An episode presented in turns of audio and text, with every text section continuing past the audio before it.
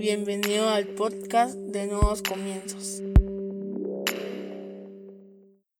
Bienvenidos sean todos y cada uno de ustedes una vez más a Nuevos Comienzos. Qué alegría tenerlos con nosotros este día. Hoy vamos a hablar sobre ¿será que se cumple? Para eso yo te voy a invitar a que vayas a tu Biblia o a tu aplicación y que busques el libro de Josué en el capítulo 1 versículos 5 al 9 en la versión PDT. Josué 1, 5, 9 en la versión PDT dice, Yo estaré contigo como estuve con Moisés. Nadie podrá derrotarte mientras vivas, porque yo nunca te abandonaré ni te dejaré. Sé fuerte y valiente, porque tú guiarás a este pueblo para que pueda tomar la tierra que yo prometí a sus antepasados. Pero tienes que ser fuerte y valiente, obedeciendo los mandamientos que te dio mi siervo Moisés. Si te mantienes fiel a ellos, triunfarás donde quiera que vayas. Repite siempre al pueblo las palabras del libro de la ley de Moisés. Practica día y noche leyéndolo en voz baja, de manera que puedas obrar de acuerdo a lo escrito en él, para que te vaya bien y tengas éxito. Te repito, sé fuerte y valiente. No tengas miedo ni te desanimes, porque el Señor tu Dios estará contigo donde quiera que vayas. Cierra tus ojos, vamos a orar. Padre, en el nombre de Jesús te damos gracias, Señor, por el privilegio que nos das de aprender de tu palabra. Te pedimos que hables a nuestra vida, a nuestra mente, a nuestro corazón, a nuestro espíritu, que renueve, Señor, nuestra manera de pensar, que nos permitas aprender a cabalidad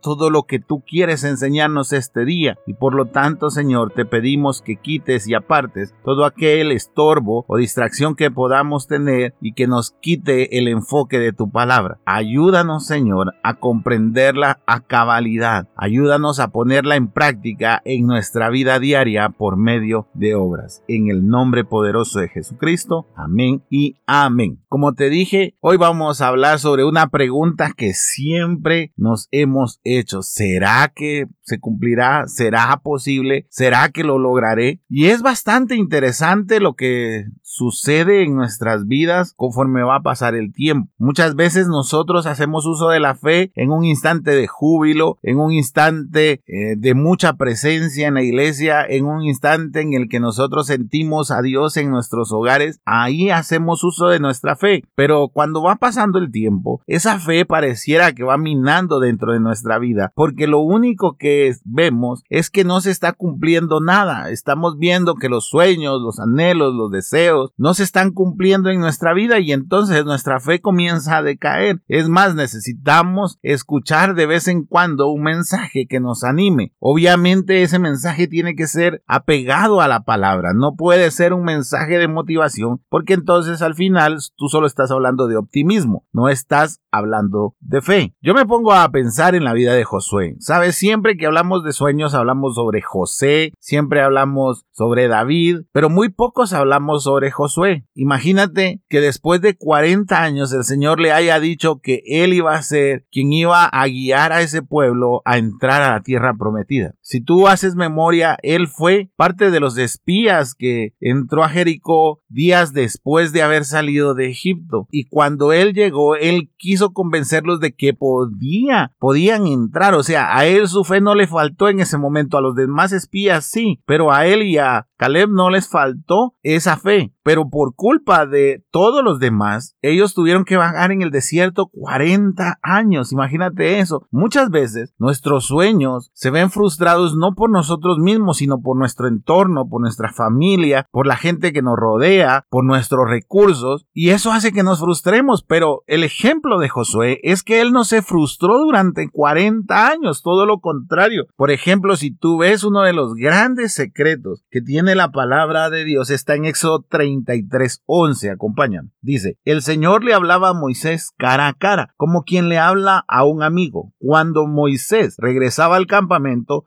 su siervo Josué, hijo de Num, no se alejaba de la carpa de reunión. Interesante. Yo cuando analizo la vida de Josué digo, Posiblemente sintió frustración durante 40 años, como la hemos sentido tú y yo, de verdad. No es que yo nunca haya sentido frustración porque hay algo que no se está llevando a cabo. Pero si vas a Éxodo y encuentras este pasaje, te darás cuenta que el secreto para que Josué mantuviera la fe fue su comunión con Dios, fue la oración, lo que hoy nosotros llamamos oración, porque él no se apartaba de la carpa de reunión, de, de ese tabernáculo que se había levantado para que Moisés y el Señor se reunieran como amigos. Y cuando Moisés se iba de ahí, Josué, dice la palabra, no se alejaba de la carpa de reunión. Imagínate eso, o sea, Josué seguía manteniendo esa intimidad con el Señor. No es que entraba a la carpa, pero en la puerta tú no puedes quedarte sin hacer nada. Te aseguro que Josué se comenzaba a orar y por eso es que él tenía la fe suficiente como para soportar 40 años en el desierto. ¿Cuántos de nosotros tenemos la fe suficiente como para esperar 40 años que se cumpla algo? Y no la tenemos porque hemos dejado de tener comunión con Dios. Esa comunión es el sustento, es lo que nos permite mantener nuestra fe en serio. Cuando yo estoy bastante frustrado, bastante cansado, yo lo que hago es ahí donde yo estoy, que regularmente es en mi escritorio, cierro mis ojos, pongo, música de adoración y te lo he comentado y comienzo a ser honesto con el Señor. No es una oración de 40 minutos, no es una oración de 8 horas, no, es una, es un momento de 5 minutos, 10 minutos en el que yo puedo sentir cómo las fuerzas vuelven a mí. Tú me vas a decir, ¿cómo es eso? Pues haz de cuenta que yo me sentía con ganas de tirar la toalla y en ese momento cuando yo hago esto que te menciono, yo siento como mi cuerpo comienza a sentir ese descanso. Yo siento como mi cuerpo comienza a tener ese descanso, como mi cerebro se despeja, como encuentro las ideas que no tenía, las palabras que parecían que no me surgían. Eso es lo que comienzo yo a entender y a comprender y entonces encuentro el descanso necesario en él. Y no lo hago, ¿qué te digo? Una vez cada mes, no, lo hago por lo menos unas cuatro o cinco veces a la semana, porque así me siento a veces abrumado.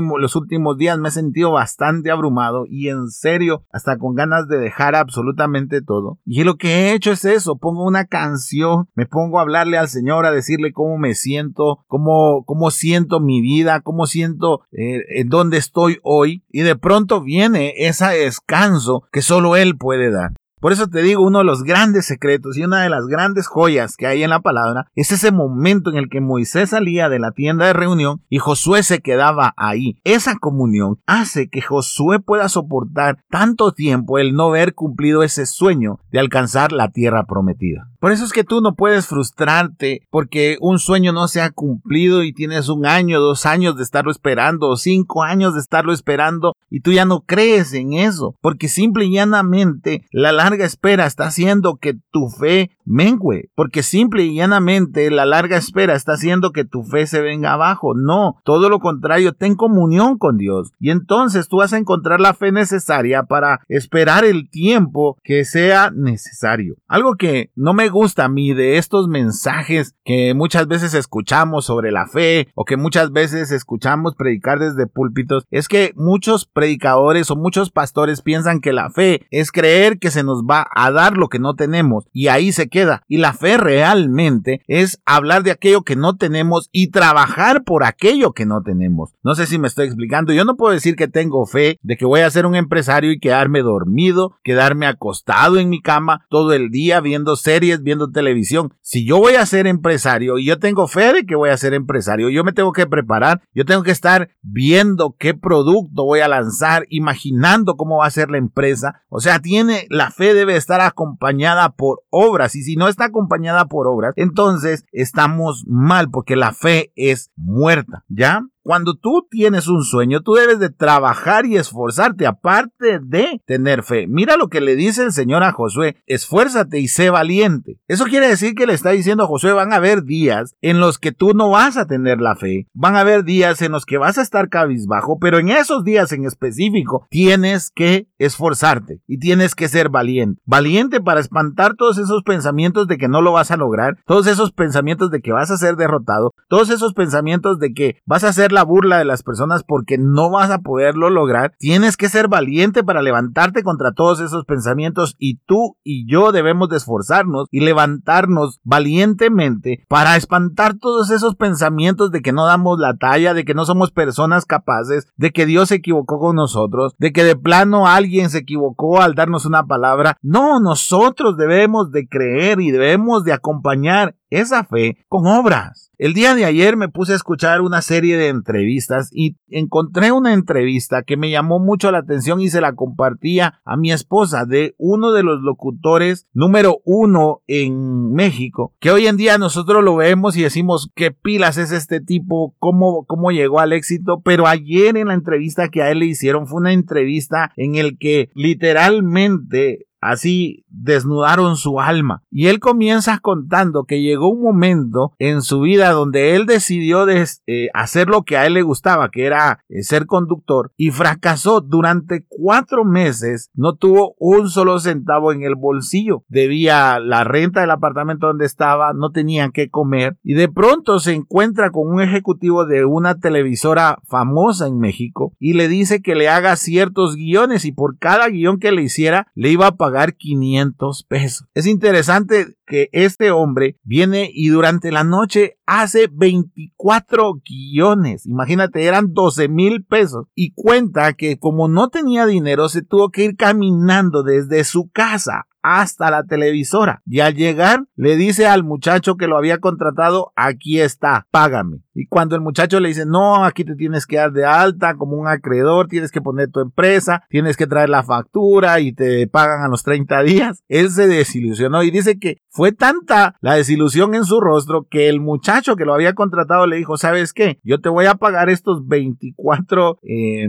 guiones que trajiste de mi dinero, pero si tienes que moverte a poner tu empresa, hacer esto, hacer aquello, para que la televisora te pague lo que traigas. Y él cuenta que después de eso, con el dinero que él encontró, fue a pagar la renta, fue a pagar la luz, fue a hacer el súper y puso su empresa. Pero imagínate que él hubiera sido como somos a veces nosotros los hombres o las mujeres de fe, que decimos, no señor, si, si la empresa tú ya me la das, o sea, aquí va a venir alguien millonario que me va a decir, a ver Max, toma, aquí está la empresa, ya está, ya está la patente, ya está sentada, ya, ya están hasta los socios, así que vos solo tenés que mandar, eso no va a suceder, eso no va a suceder. Yo tengo que formar mi empresa, yo tengo que tener el valor, ahorrar el dinero necesario para ir al Ministerio de Economía y fundar la empresa. Pero eso no lo, no lo vemos. Esa es la parte que omitimos. Y por eso es que me encanta la historia de José, porque el Señor no se cansa. Si te das cuenta en lo que nosotros leímos hoy, el Señor no se cansa de decirle,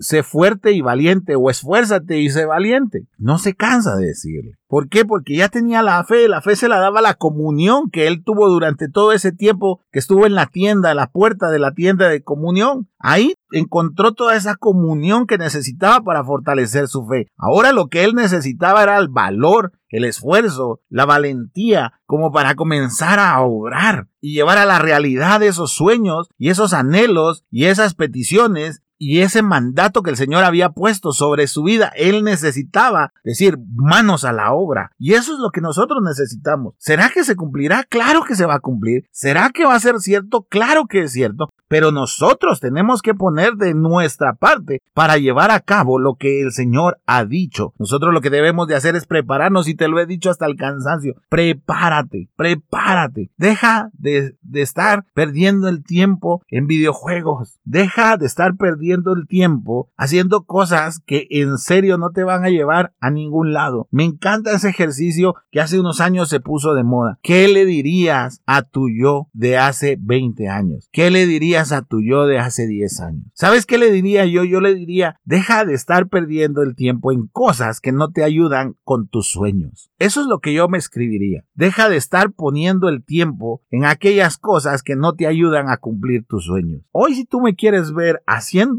algo, siempre va a tener un propósito, siempre va, ese algo lo hago porque tiene un propósito que va pegado al propósito de Dios. No sé si me estoy explicando. Es que he desperdiciado tanto tiempo en mi vida. Durante muchos años desperdicié tanto tiempo haciendo lo que mis amigos querían que yo hiciera, haciendo lo que otras personas esperaban que yo hiciera, pero no haciendo la voluntad de Dios. Que ahora, con los años, he aprendido que lo más importante es hacer la voluntad de Dios, porque es ahí donde el Señor te va a acompañar todo el tiempo y vamos a tener éxito. Tal vez no el éxito que tú piensas. Ayer precisamente este conductor decía, el éxito para las personas muchas veces es tener dinero o tener un mejor trabajo Pero ese no es el éxito que Dios persigue. El éxito que Dios persigue es realizar tus dones para que tú te sientas pleno, interesante. Y comentó una historia de que él trabajaba en una maquila y veía que todos los días al entrar había una persona que se dedicaba a cortar el pasto y a recortar los arbolitos y de repente cuando ellos salían a platicar oían que este, este jardinero comenzaba a silbar. Les encantaba tanto como silbaba a él que comenzaron a ponerse de acuerdo todas las personas para hablar con el dueño y le diera un mejor trabajo para tener un mejor sueldo. Y entonces al fin de mes le dicen al jardinero, mira, ya no vas a cortar los árboles, sino que ahora vas a entrar con nosotros aquí a la oficina y vas a estar haciendo esto y vas a ganar el doble. Cualquiera de nosotros hubiese estado feliz, cuenta este locutor. Y de pronto se dieron cuenta que ese silbido había desaparecido desaparecido. Se dieron cuenta a los dos meses que él ya no tenía la sonrisa en el rostro. Se dieron cuenta de que él se sentía triste, que se había alejado de todos. Y entonces este conductor se acerca a esta persona y le dice, te he notado triste. Y este, el ex jardinero, le contesta, yo soy feliz con mis plantas, yo soy feliz con la grama. Yo no sé por qué ustedes me hicieron esto, me quitaron lo que a mí me gustaba y me pusieron en un lugar que a mí no me gusta. Y este conductor tratando de justificarse le dice, es que es para que ganes mejor. Y el jardinero le dice, ¿tú crees que yo no tengo capacidad para ganar mejor? ¿Tú crees que yo no tengo capacidad para conseguir otro trabajo? Pero yo estoy haciendo el trabajo que a mí me hace sentir pleno. ¿Qué lección le dio ese jardinero a ese locutor? Y él lo comenta y dice, para muchos el éxito es tener dinero, es tener 20 carros, es tener 50 casas. Para muchos el éxito es tener el mejor puesto, pero muchas veces ese éxito es su condena. Para otros pocos, el éxito es ser un jardinero que sea feliz haciendo lo que hace sin importar su sueldo. Hemos confundido lo que el Señor piensa del éxito por lo que nosotros pensamos del éxito. Siempre te he hablado y siempre te he dicho que me impactaba a mí el, la persona que llegaba a repartir el periódico a la casa. ¿Por qué? Porque era una persona que irradiaba la luz de Jesús. Era una persona que con cada cosa que hacía te impactaba más que una prédica de 40 o 2 horas, de 40 minutos o 2 horas. Era una persona que cuando hablaba contigo te sentías mal porque tú no tenías la comunión que merecía Dios y que Él sí tenía. Recuerdo que los días que más odiaba la religión, los días en los que en serio odiaba la iglesia con todas mis fuerzas, un día mi mamá me llama y me dice, mira, acaba de venir el hermano, porque así le decíamos a, al que repartía la prensa y ahí estaba y se voltea y me dice, ¿sabe por qué estoy contento? Porque mire esos rayos de,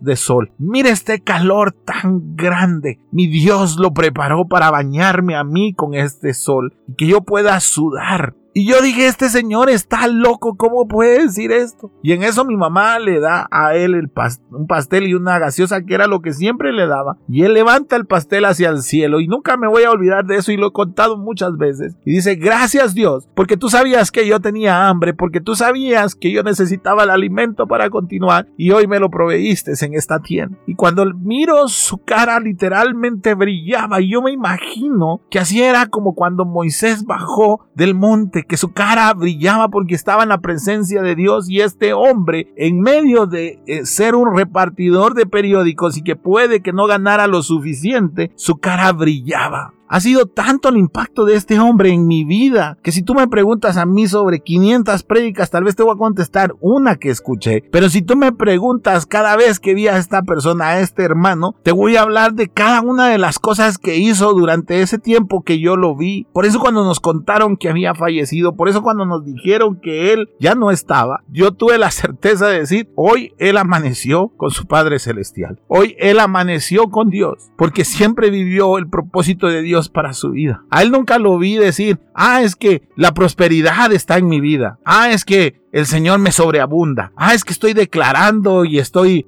arrebatando las bendiciones. No, él decía, lo que Dios me está dando es suficiente porque Él es el que sabe lo que yo necesito. ¿Sabes por qué nos seguimos preguntando si se va a cumplir o no se va a cumplir? Porque necesitamos que se cumpla para sentirnos útiles. Porque necesitamos que se cumpla para sentirnos amados. Pero tú eres útil y tú eres amado. Si no, Dios no hubiera intervenido en tu vida. Yo sé que se va a cumplir, pero eso no debe de ser nuestro motor. Yo sé que se va a cumplir, pero ese no debería de ser nuestro anhelo. Nuestro anhelo debería ser que el Señor esté con nosotros todos los días de nuestra vida. Y para eso hay dos secretos, la comunión y el practicar su palabra, ponerla en práctica todos los días de nuestra vida. Y eso nos dará la garantía de que el Señor estará con nosotros y posiblemente vamos a tener problemas y es ahí donde tenemos que ser fuertes y valientes. Por eso es que la vida de Josué para mí es tan impactante. Por eso es que Josué impacta tanto mi vida en el sentido de que fue una persona que siempre tuvo fe, que tuvo comunión, que estudió la palabra, pero siempre estuvo dispuesto a hacer lo que el Señor le pedía. Ese es el secreto para que se cumpla lo que Dios te ha dicho, para que se cumpla los anhelos y los deseos de tu corazón. Tener comunión, aprender de la palabra y acompañarlo por obras en tu vida diaria. Si estás así, te aseguro, te aseguro que se va a cumplir, pero que ese no sea tu motor, que tus sueños no sean tu motor, que lo que sea tu motor sea el Señor, la comunión con Él y hacer lo que a Él le agrada